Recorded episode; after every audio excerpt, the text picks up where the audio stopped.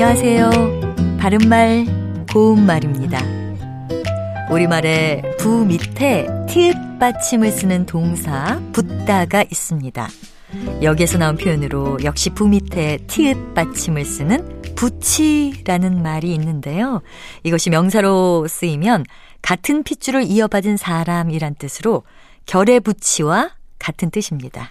예를 들어서 이 청도 마을에는 예씨의 부치들이 모여 삽니다. 또는 영어를 잘 배우려면 미국에서도 우리 부치가 별로 살지 않는 곳에 가야 해.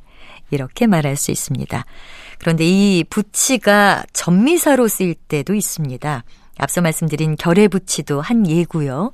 일부 명사 뒤에 붙어서 같은 결의라는 뜻을 더해주고 살부치, 피부치, 일가부치 같은 것도 있습니다.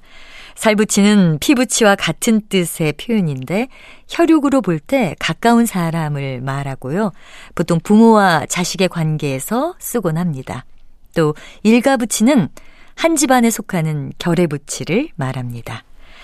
그리고 전미사 부치는 쇠부치, 금부치, 고기부치와 같이 어떤 물건에 딸린 같은 종류라는 뜻을 더할 때도 있습니다.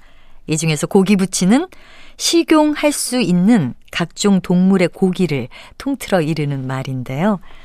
나는 채식주의자라서 고기 부치는 입에 대지 않아. 이렇게 말할 수 있습니다. 바른말 고운말 아나운서 변희영이었습니다.